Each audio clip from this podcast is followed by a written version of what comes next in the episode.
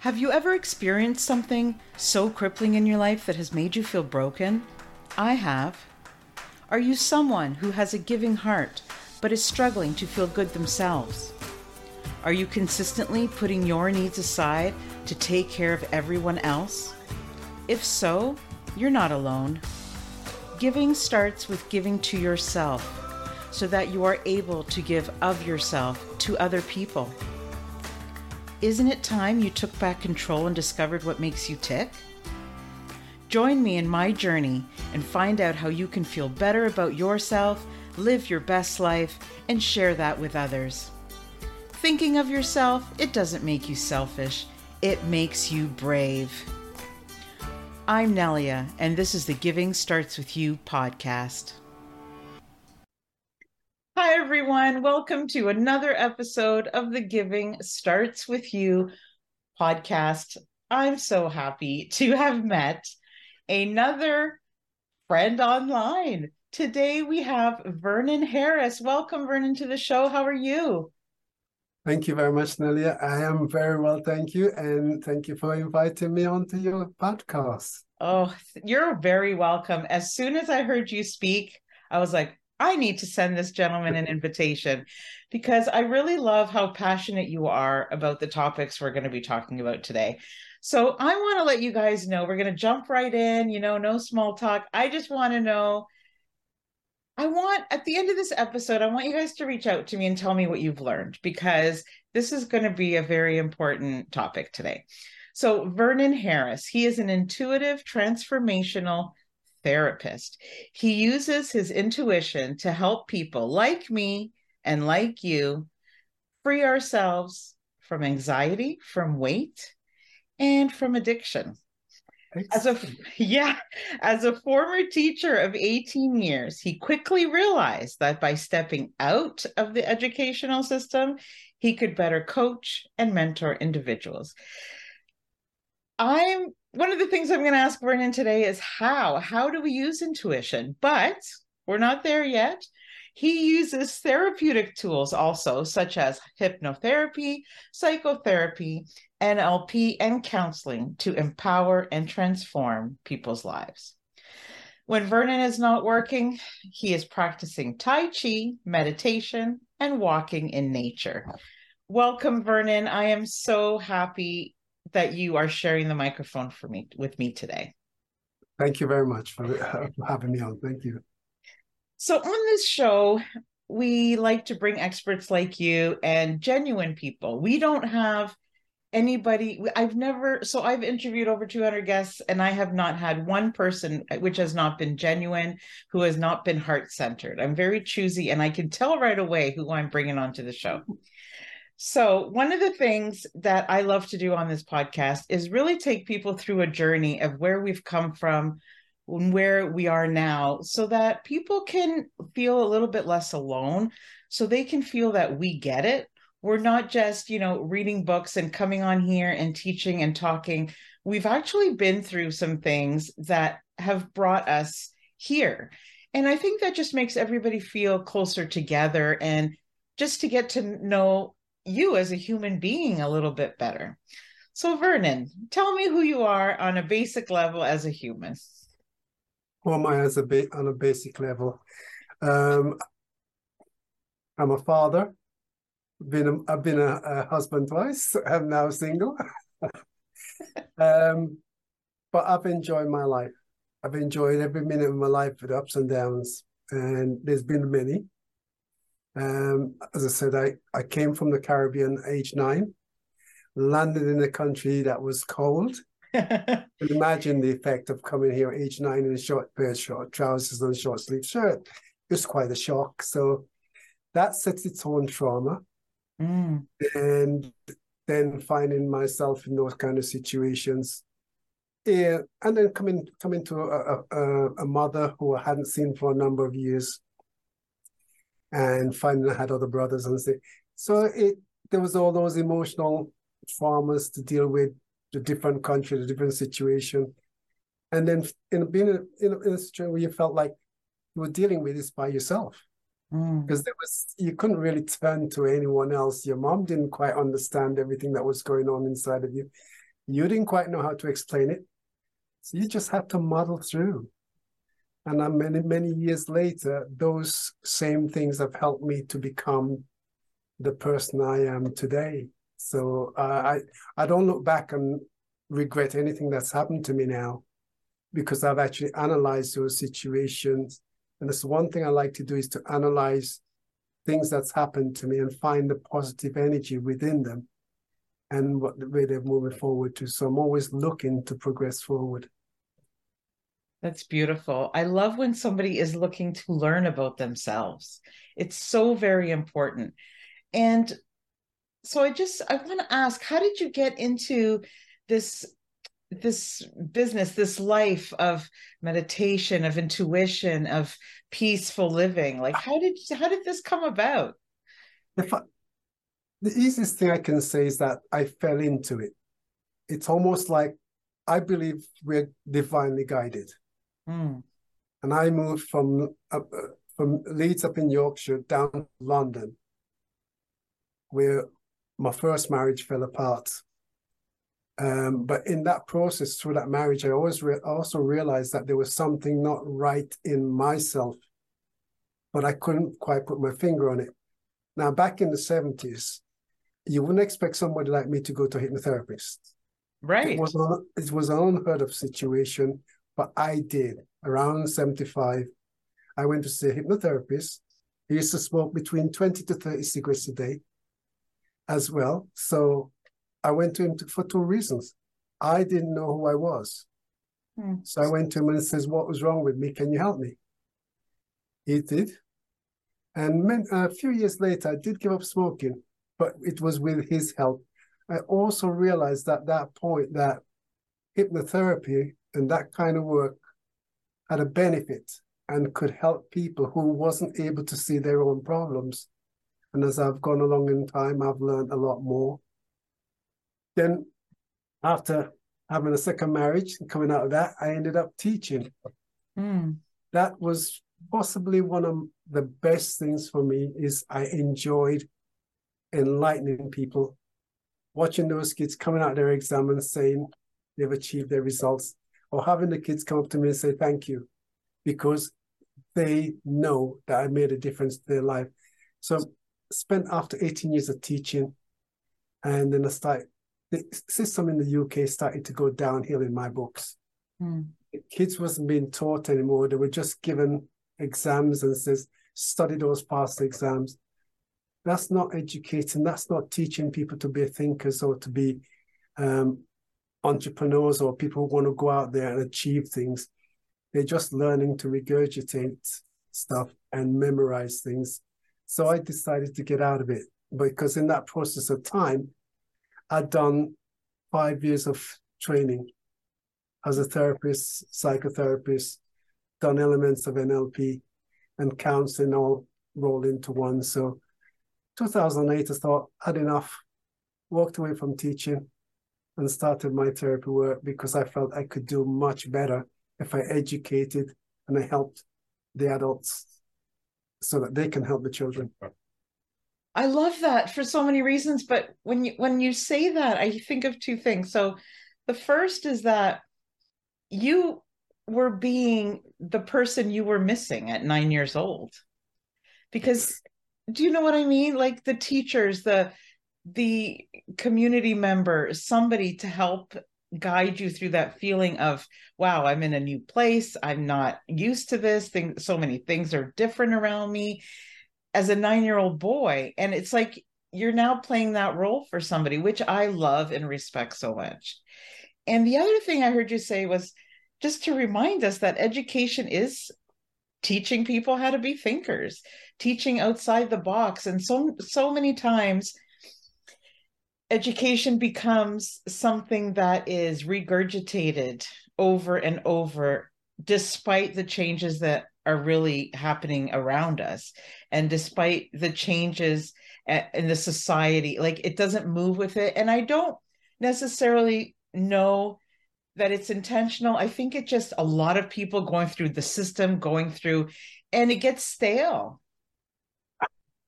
I my personal views on that is that The system has de developed on a process of creating workers. Mm. That is to me is what the educational system is aimed at, It's creating people that it's only the extraordinary people who think you get the odd people and most of those extraordinary people have not even completed their full education.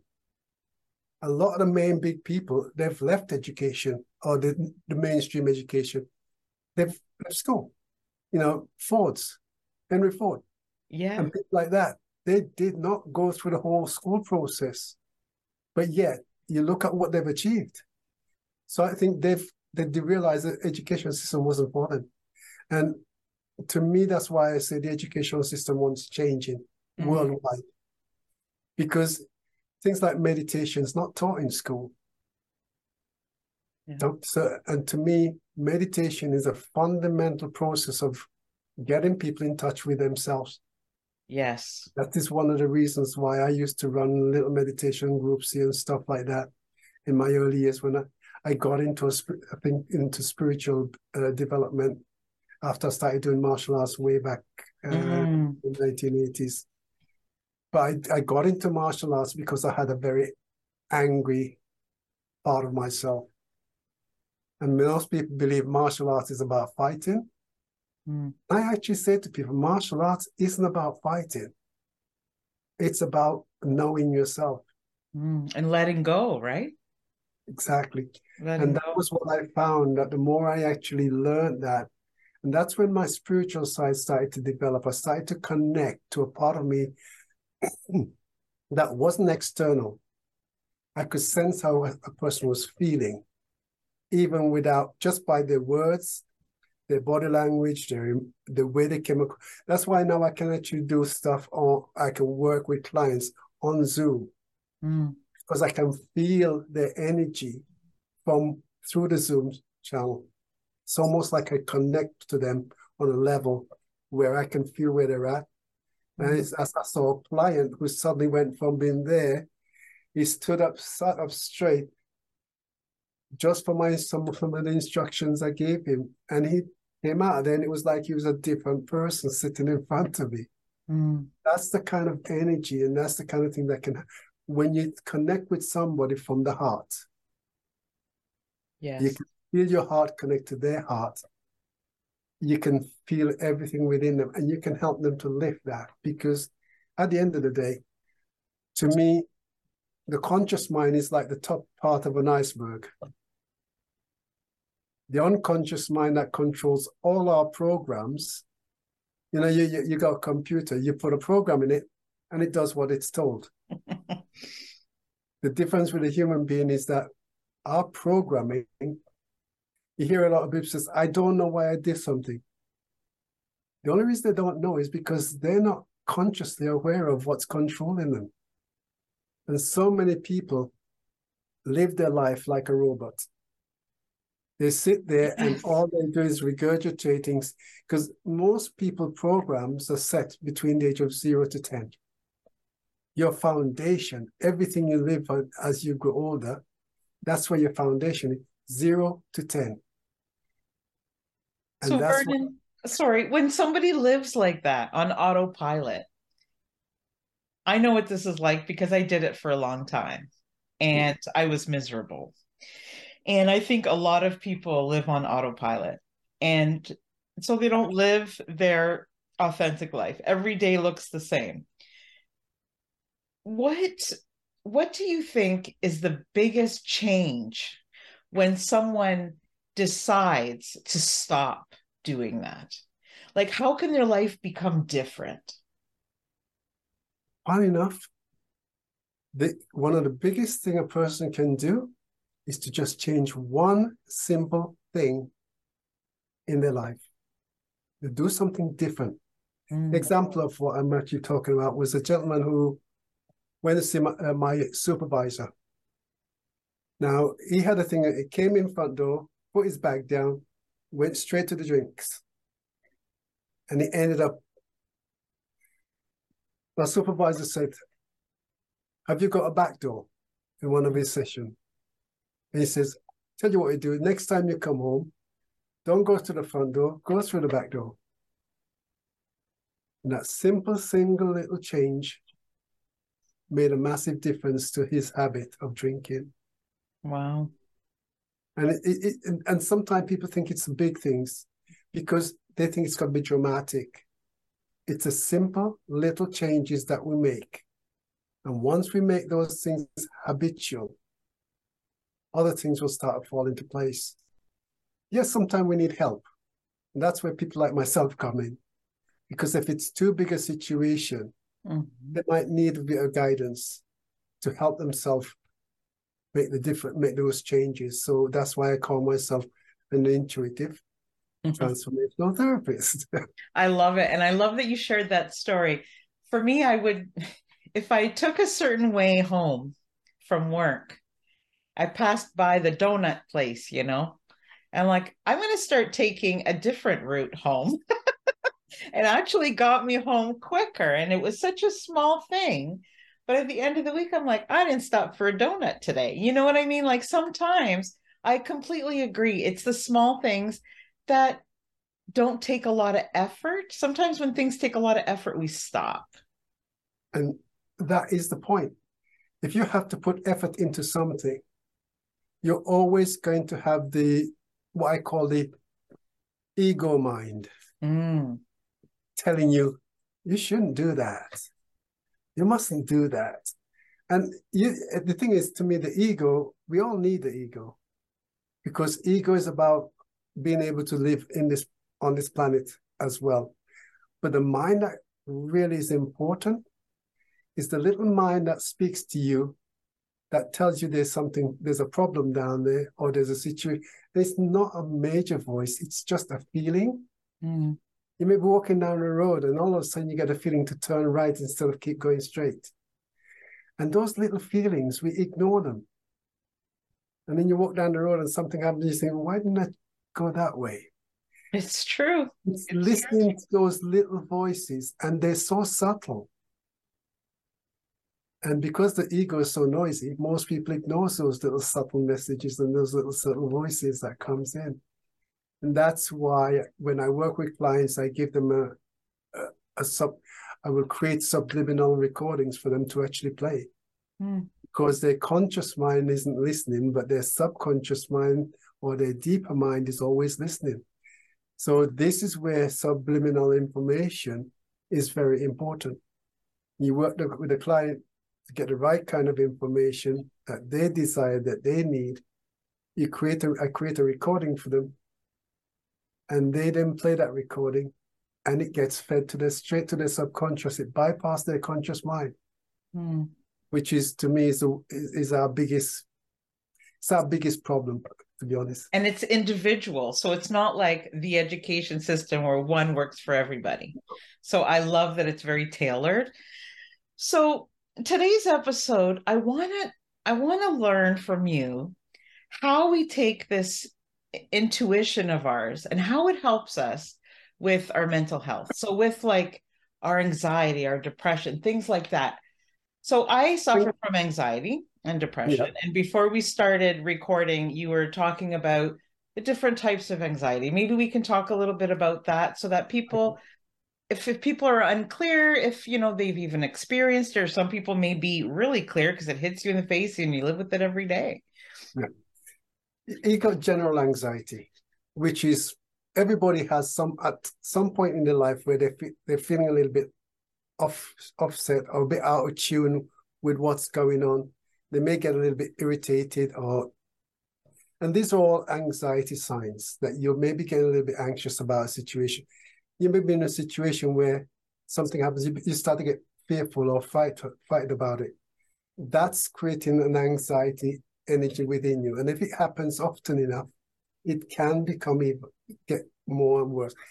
Being in a social situation where you're not comfortable around certain people, they can create. Uh, you're in a crowd and you don't like crowd. They call it social phobias. That can create anxieties and then they can the, if you, if you don't get it dealt with early enough it gets worse worse and worse because the more your mind starts to focus on these fearful these situations the more they get stronger because each time you think about it, each time you reinforce it, your mind develops a stronger link to it. And when you add emotions of any kind to it, see, emotion is the biggest key to driving something into the unconscious mind.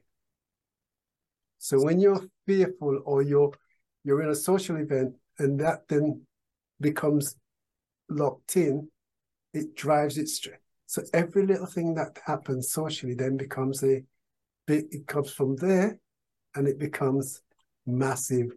No matter how small it is, it's like any trauma. Most traumas are seconds. When you talk to somebody that's suffering from trauma, it took the whole day.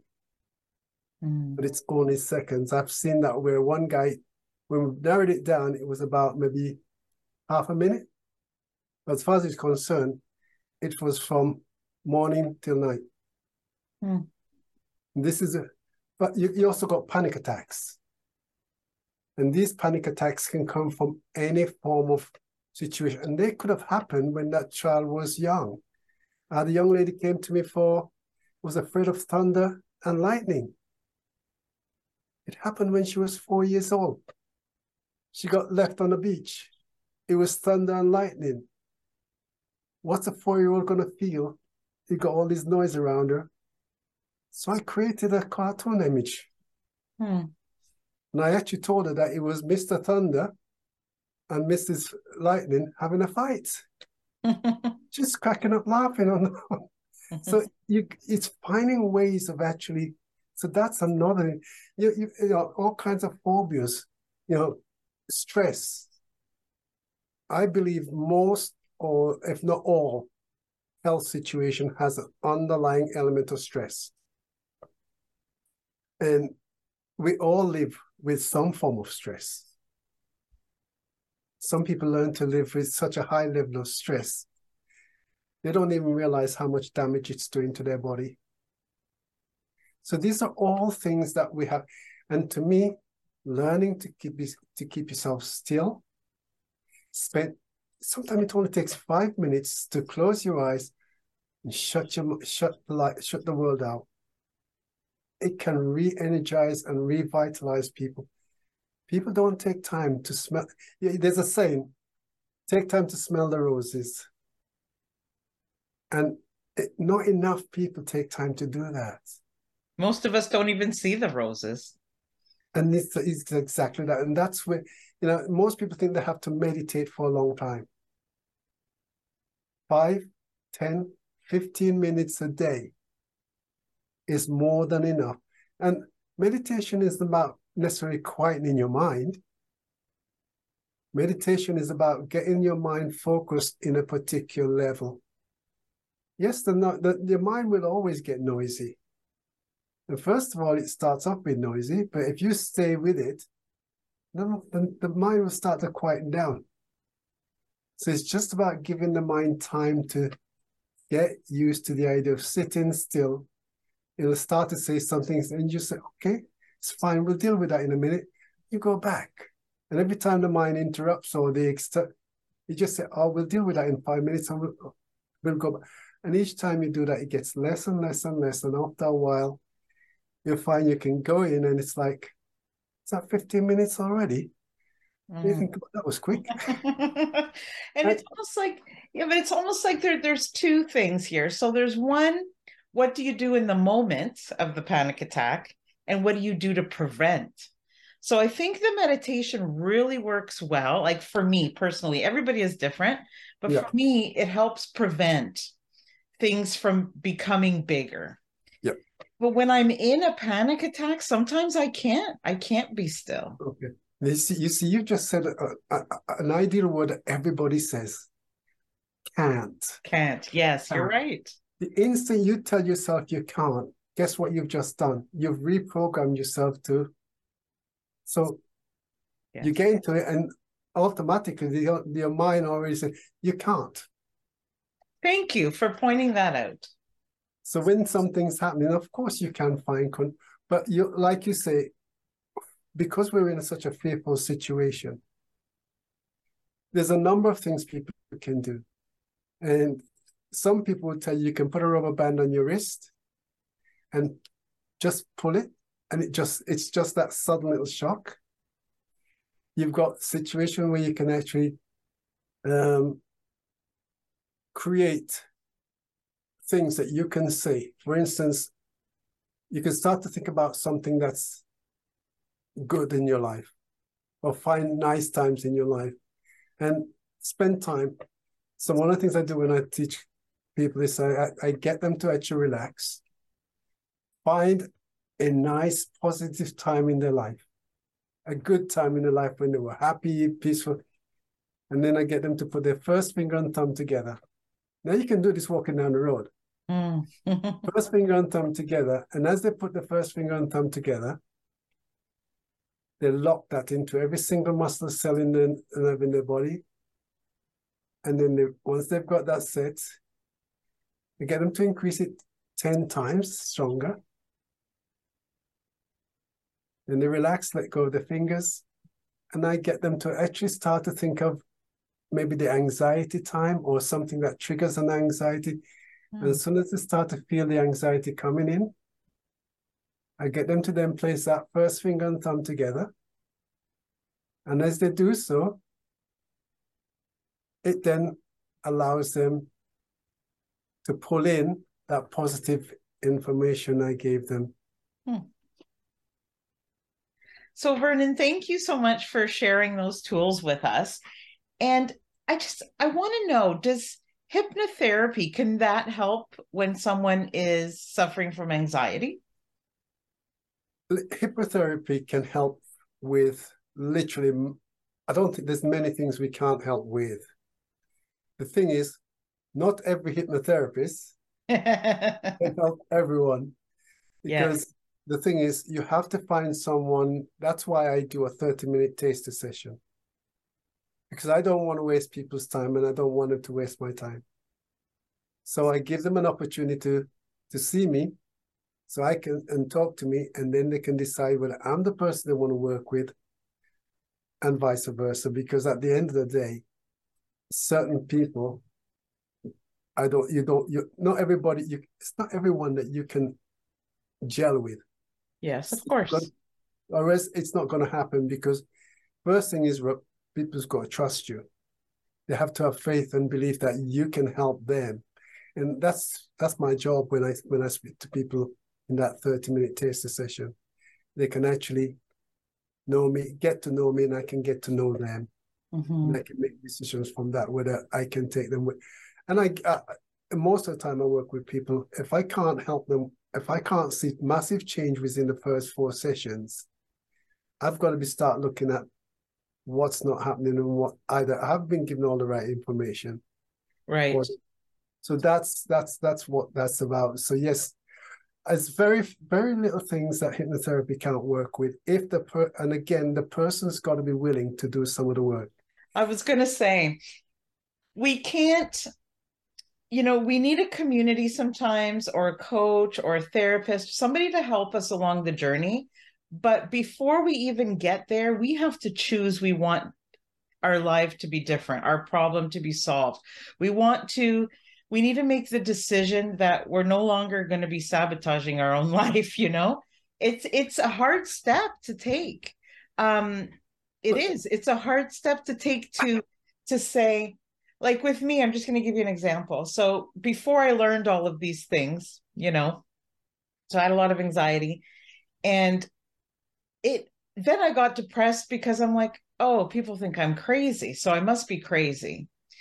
And now I've got a label. We were talking about that and and crazy and why do I have to have this label of being crazy? And then I'm like, well, I can't, you know, I can't, I can't, I can't help myself. So even if I go see somebody, nothing's going to change because I don't think it will change. Then I went from, okay, I'm worth more than this life that I'm giving myself. I deserve to be happy. I am not crazy. My anxiety doesn't define me. It's something that comes up for me. It's not who I am. And as soon as I started separating those two things, I allowed myself to make that important decision then I could go and get help. whether it was medication, anxiety groups, um, different people to talk to. So I think that's a really big step. It, it, it, it, it is a big step because at the end of the day, no one can help you until you decide that you need help. Mm-hmm. An alcoholic can't be helped by anyone unless they actually reach a point where they says, you know what, it's it's like take for instance one of my brothers recently. He came to that conclusion. Mm. He's now in a position where he's making a, a change. But until you make until someone makes that decision that and it's no good, it's like a lot of smokers. They come to me, they want to give up smoking. Question is, do you want to give up smoking or are you giving it up for someone else? Yes. Because a lot of the time, some people will give up smoking because they've been nagged by their wives, they've been nagged by their children, they've been nagged. Funny thing, I was nagged by my children to give up smoking, and later on, one of them started smoking, but they've now given up. Thank God for that. but this is a yeah. point. You've got to do it for yourself. Because if you don't do it for yourself, it's not going to work. It, yes. it doesn't matter which coach you go to. Yes. Or what, whether you go to coach or a mentor or guru or a therapist, if you're not ready to change, it's not going to happen. Yes. And and being ready to change doesn't mean you have all the answers. It just means that see so one of the things we talked about is ending loneliness and this feeling of isolation. So this is how I feel that this decision has to be made in isolation. It has to be made with you and you. But once you've made this choice, you cannot do it alone. You do need to reach out to people. Yeah.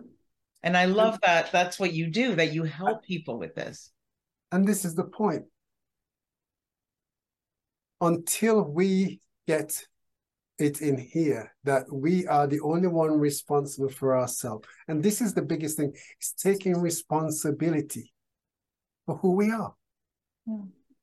And where where we are. And again, so many people look back at their past and they says, oh, it's my mom, or it's my dad, or it's my this, or it's my they blame other people for where they are.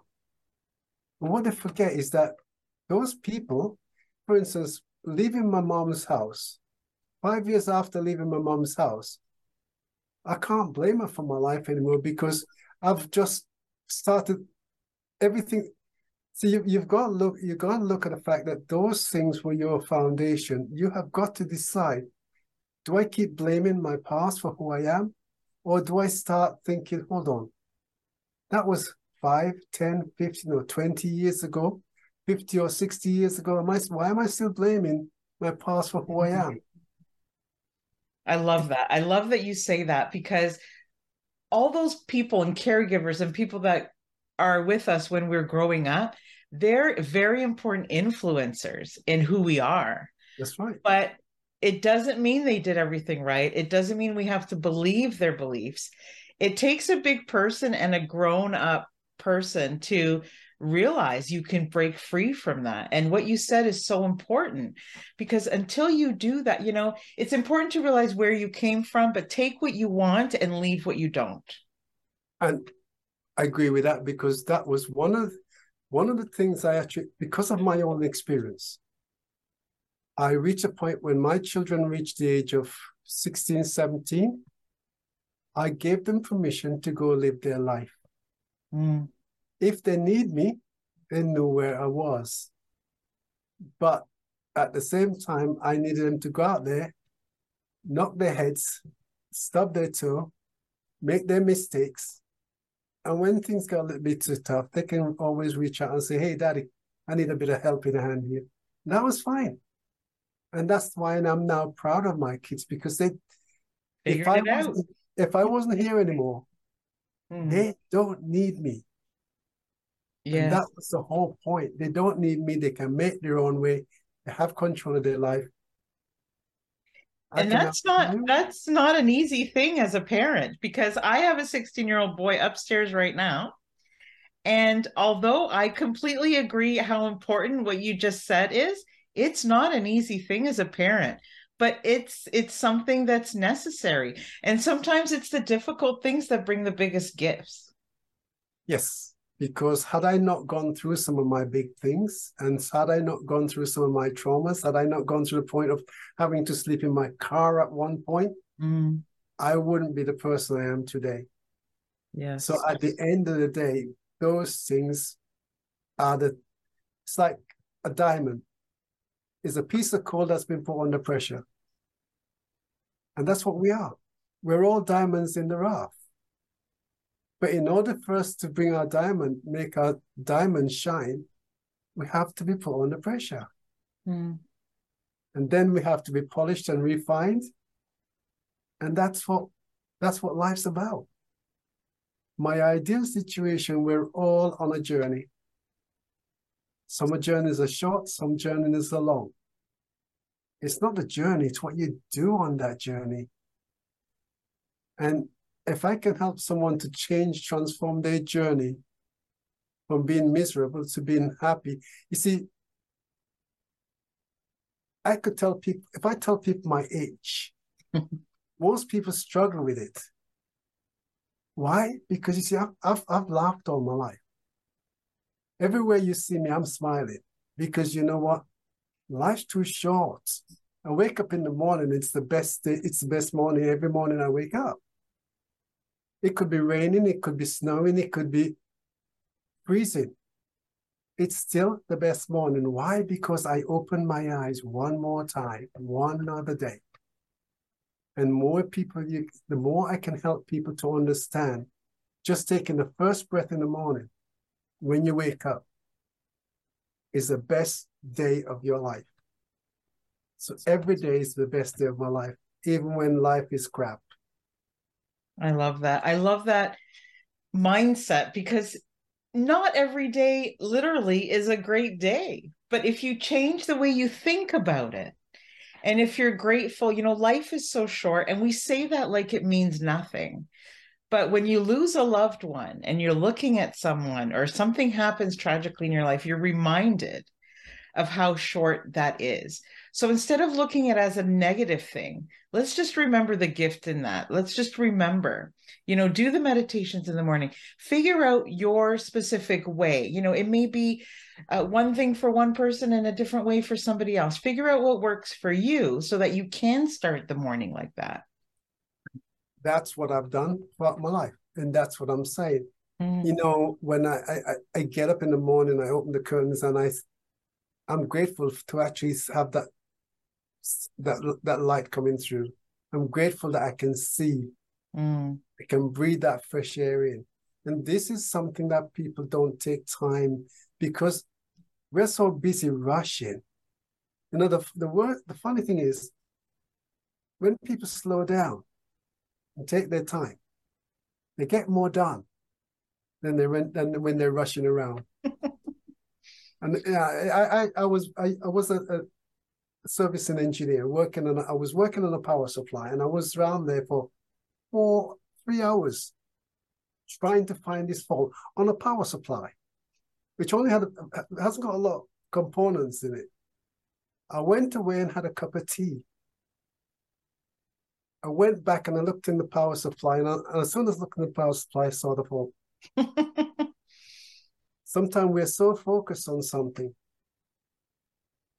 we create an expansive time. So I say to people, when something isn't working out, just step away from it for a few minutes, go have a cup of tea, a coffee, whatever, and then come back and look at it again. And you guarantee you probably find the answer, you find a solution there. there yes for me it's putting together furniture i get so frustrated i just gotta you know the other day i was looking in my car for my phone with my flashlight from my phone in my hand. And i was like but i'm holding my phone. Looking using it as a flashlight. Because our minds are so full and the more full they are the less we have room for new experiences. We need to empty that. and that's what meditation is about. Mm. you see if you take a cup, it's already full. You cannot pour anything else back into that cup. So the only thing you can do is to empty the cup and you can fill it up again. Mm. And most of us don't take that time. And not just fill it up, but fill it up with cleaner water, with fresher thoughts. And that's it. And that is the beauty of it, is actually, and don't be afraid to go and ask for help. That's mm-hmm. the, you know, most people are afraid of actually being looked down on. But if you don't ask for help, no one's going to help you. If you don't put yourself out there, and yes, you may feel vulnerable, but there are enough people out there caring, loving people who are willing to give you the time of day. Mm. And it's finding those people. So one person don't help you. There are plenty more. Yeah, absolutely. Because you're worth it. You know, uh, if nothing changes, nothing changes. Exactly. You know, it's no good doing the same thing every day. You're going to get the same results every day. Now I spend a lot of time listening to stuff. So I just like hang around every day, don't do much else. But unless I change something, it's not going to change. I'm going to still end up being the same way. You know, I, I can live what, as I think Forbes Riley heard this from, she says you can live one day 365 times, mm. or you can live 365 different days.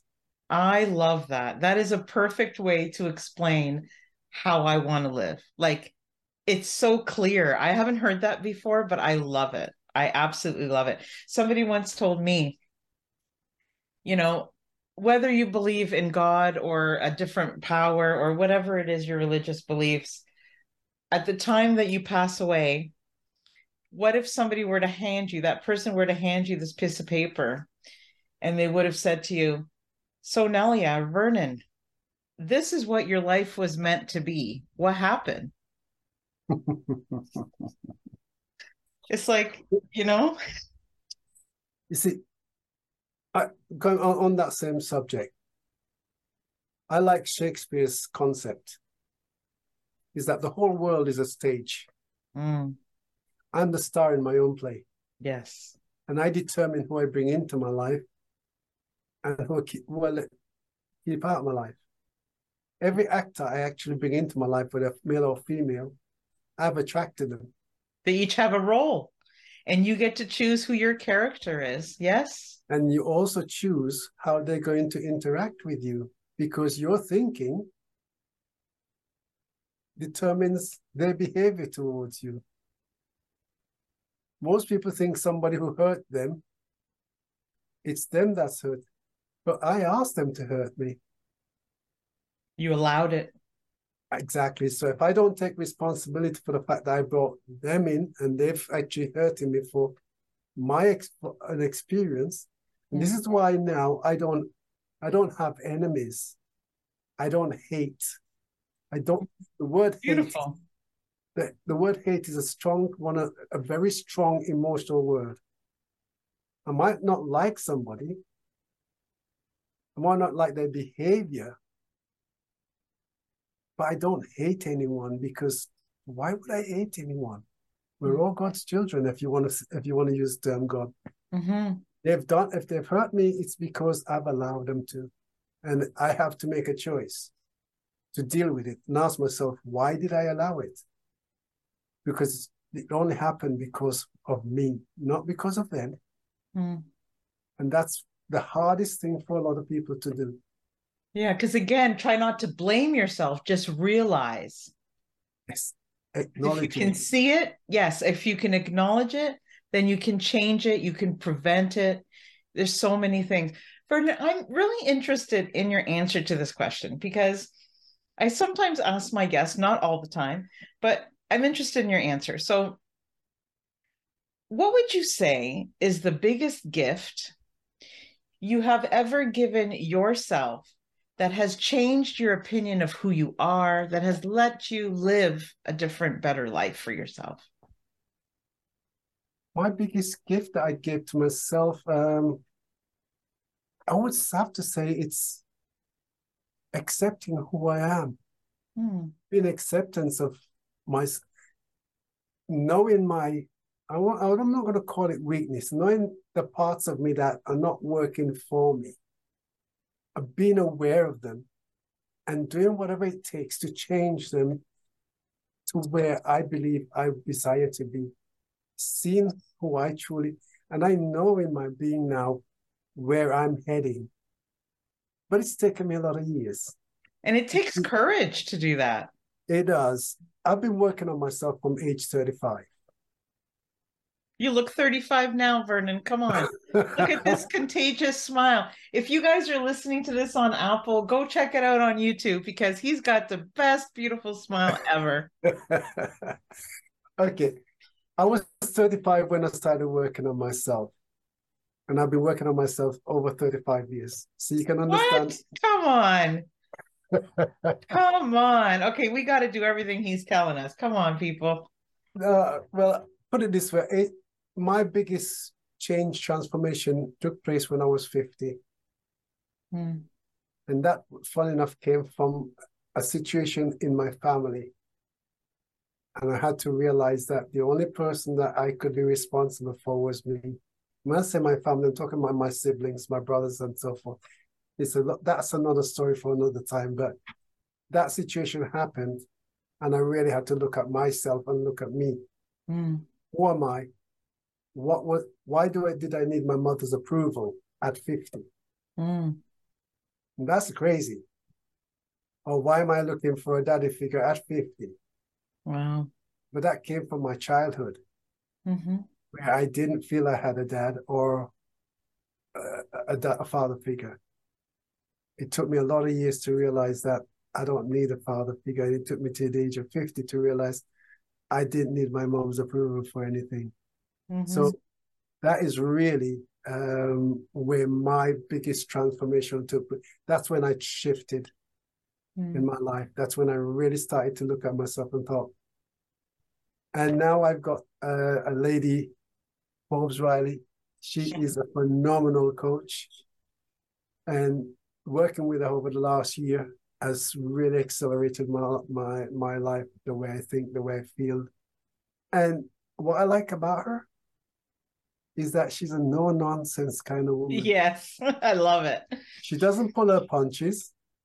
You either like her or you don't. It doesn't really matter to her. And that's what I love about her. Some might say she's got a masculine energy to her, but I love I love her straight upfront. Honest. Oh, honest. No fakeness. It's just tell it like it is. But you know why? Because she wants to help people. And that's what I like. And because Cut the fat and get to it. Because I'm a helper. Yeah. I resonate with her because nothing actually I printed up a couple of quick couple of testimonies that I've been given. And one of them was by a guy named Anthony. He says, I was skeptical about it, working with you, but excited. Working with you, Vernon, was very good. It made me feel easy from the start. Mm. I was able to talk to 150 people at an event, enjoying it as well. It was the best moments of my of my life. That was just one simple situation of someone who helped to actually get over the fear of public speaking it's beautiful because I know the fear of public speaking and it's big. And behind that testimonial is an actual person, you know, these aren't about numbers, they're about people.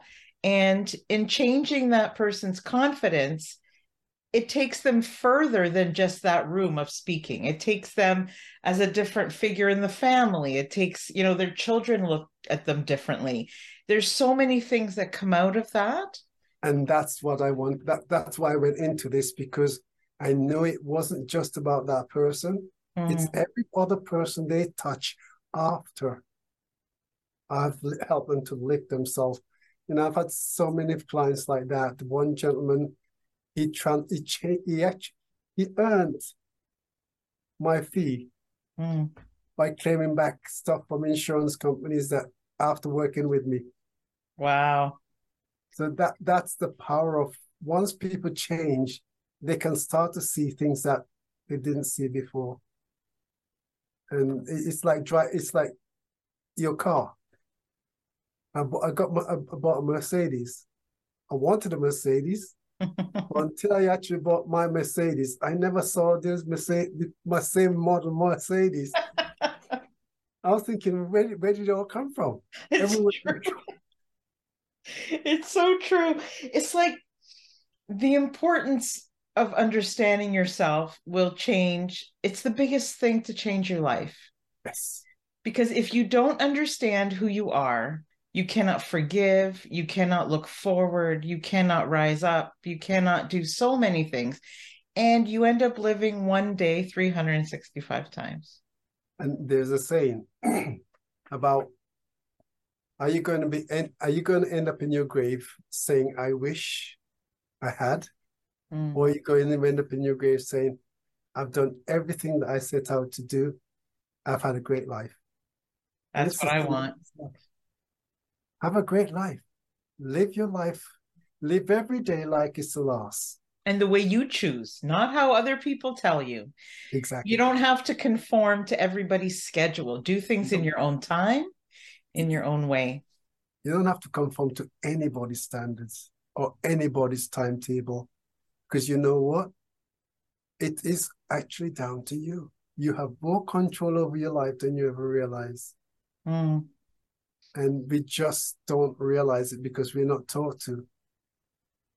We're taught to hustle and bustle and run to other people's timetables. And that's all right if you want to live that way. But if you don't want to live that way, you need to find ways of actually stepping out of your comfort, your comfort zone. Mm. That's the hard part. Stepping out of that comfort zone because everything you want to achieve in your life is outside your comfort zone. It's true. Nothing yeah. is going to happen to you if you're going to sit in that little circle that mm. makes you feel safe. Yeah, Most life becomes boring, right? Life becomes boring. You know, you were talking about language and you called me out, which I'm really happy that you did about the I can't. And just changing our language is huge. Like people say, Oh, I'm working on myself. That sounds negative to me. It's more like you're discovering who you are. Like that sounds so much more positive.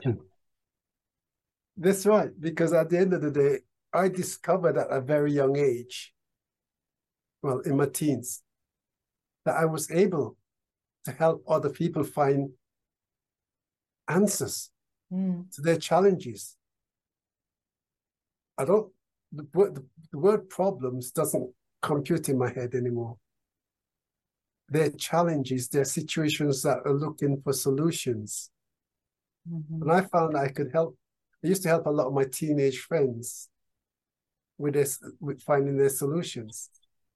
I wasn't trained. I just got instinctive answers to what they wanted.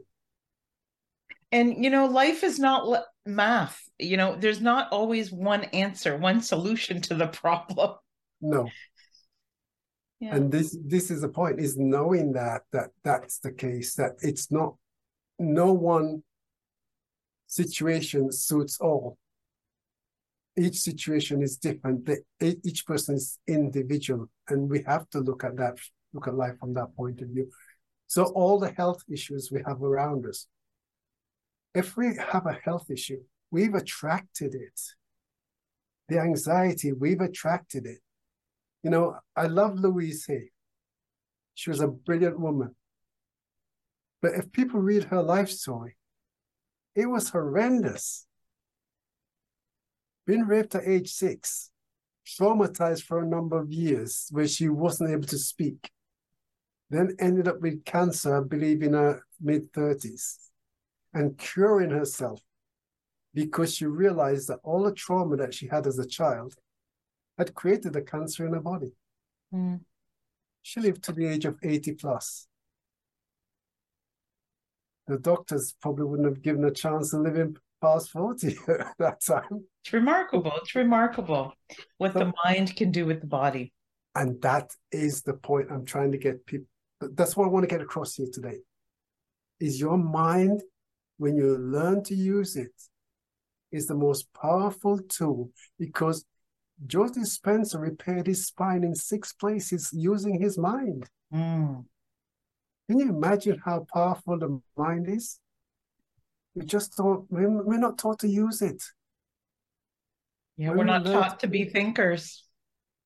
And that's that's where education yes. is changing. Our education system is changing massively. Wow, Vernon, you've been really enlightened me. I really, really enjoyed and learned from you today. Enjoyed this conversation. You are a lovely human being. And mm-hmm. I just I feel your energy, like you said, through the screen. And I want people to really take notes of some of the things we said today. And I just, I love when I know that episodes are going to help the listeners because I know it's helped me. And, you know, I just, I appreciate you coming here today. And is there anything we didn't talk about that you want to leave us with today? Just a, just a curious situation. Um, and this, this is to with parents and children. Have you ever wondered, have you ever noticed when you tell a child, don't spill that drink? it spills. I guarantee you, the instant you say this spill it. Uh, can I try and explain my understanding of that? Yes. We use the word don't. If you actually separate them, is do not. When you put them together, the subconscious mind doesn't recognize it. Mm. So what the subconscious mind hears is instead of hearing don't spill that drink, the word the word don't goes that way and he hears spill that drink. Interesting. That's I funny. Have, I have observed it so many times. so true. Don't spill that drink. Oops like you're bringing something that somebody wasn't even thinking about to the forefront of their thoughts, right? And so when you say to a child, don't spill the drink, be just be aware. You're not telling them not to because they can't. And the child, it's only the subconscious that's controlling its behavior at that time. I argue it happens. I argue it happens with my husband too. Husband, don't spill the drink. Yeah, don't trip gotta... over the plant. Oh, there we go. yeah. You know? just the best. So it's just about finding other ways of actually expressing those things. Our language is important. Become so crystal clear about what we're. Even I still make mistakes, and my sister will say to me, eh, or my mastermind group will tell me, Vernon. But it's about being able to accept the fact that somebody's reminding you of a language that you're using that's not to your benefit. Mm and the our language is possible. That language is one of our the worst form of communication because it misin, it's misinterpreted in so many formats and so many ways. And that's why it's so easy for us to make mistakes and create problems for ourselves. So yeah misunderstandings there's so many things. I truly have an easier time communicating through music than i do with language. Well it's easy because music is an emotion. Mm-hmm. Works from your emotion. Words are hearing, and it it depends on your thinking how it's interpreted. If I said some, I can say some one thing to someone, and they accept it, and I can say to them, but in a different way, and I make them angry. But I think that goes back to influence again. What we learned, what experiences we had, how our parents spoke to us, how they didn't speak to us, all of those things. So if we can tell what they are and recognize them, then we yeah. can choose again what we how we respond to things in our life right now, in our present situation. The other little thing I want I, I'd like to is the word no. How many times in a child's life does it get told no? Mommy, can I have a no? Can I go out? No. Daddy, no. and then we spend our life now being afraid of hearing the word no in our adult, adult life. How many times have we as adults mm. been afraid of hearing the word no? Yes. Came from those child. This is what I'm saying. When you become aware of those things, it gives you permission to change them. So just all I'm actually saying, just be aware of where our fears, our anxieties are coming from. Uh, I, I work with a young lady who was a who came to me because her brother uh, had, had dealt with him from fear of flying. Mm. He said assisted from a fear of flying. When I took her into a hypnosis state, I asked her where she on the plane. She's a little girl. She was about seven. She's running around on the plane, enjoying herself. And I says, okay, so who around you is, a, is, is afraid of flying? She says, my mom. When she came out, that was the only session she ever did with me. Because instant she realized she wasn't the one that was afraid, it broke the taboo. Mm, fear of flying. Interesting. what I'm saying. We just have to sometimes look back or even be aware of where those things come from. Mm. Once we acknowledge them, we can let them go. No? Well, and change the show, change the show and the stage of life. Exactly. So I I hope that I've what I've given is helpful to a lot of people out there. Um, the aim was to give as much as possible, and hopefully, as they listen to it again, they'll get more and more from it. So I've been it's been brilliant. I've loved it. Oh, that's great. Thank you. I'm so happy that you're here. And yeah, of course, you gave everything that you, I mean, you know, I want people. So where can people find you? I know that you're offering a taster. I call session. it a taster session, or uh, it. could be a disc. It's a disc. They can actually go to my website, which is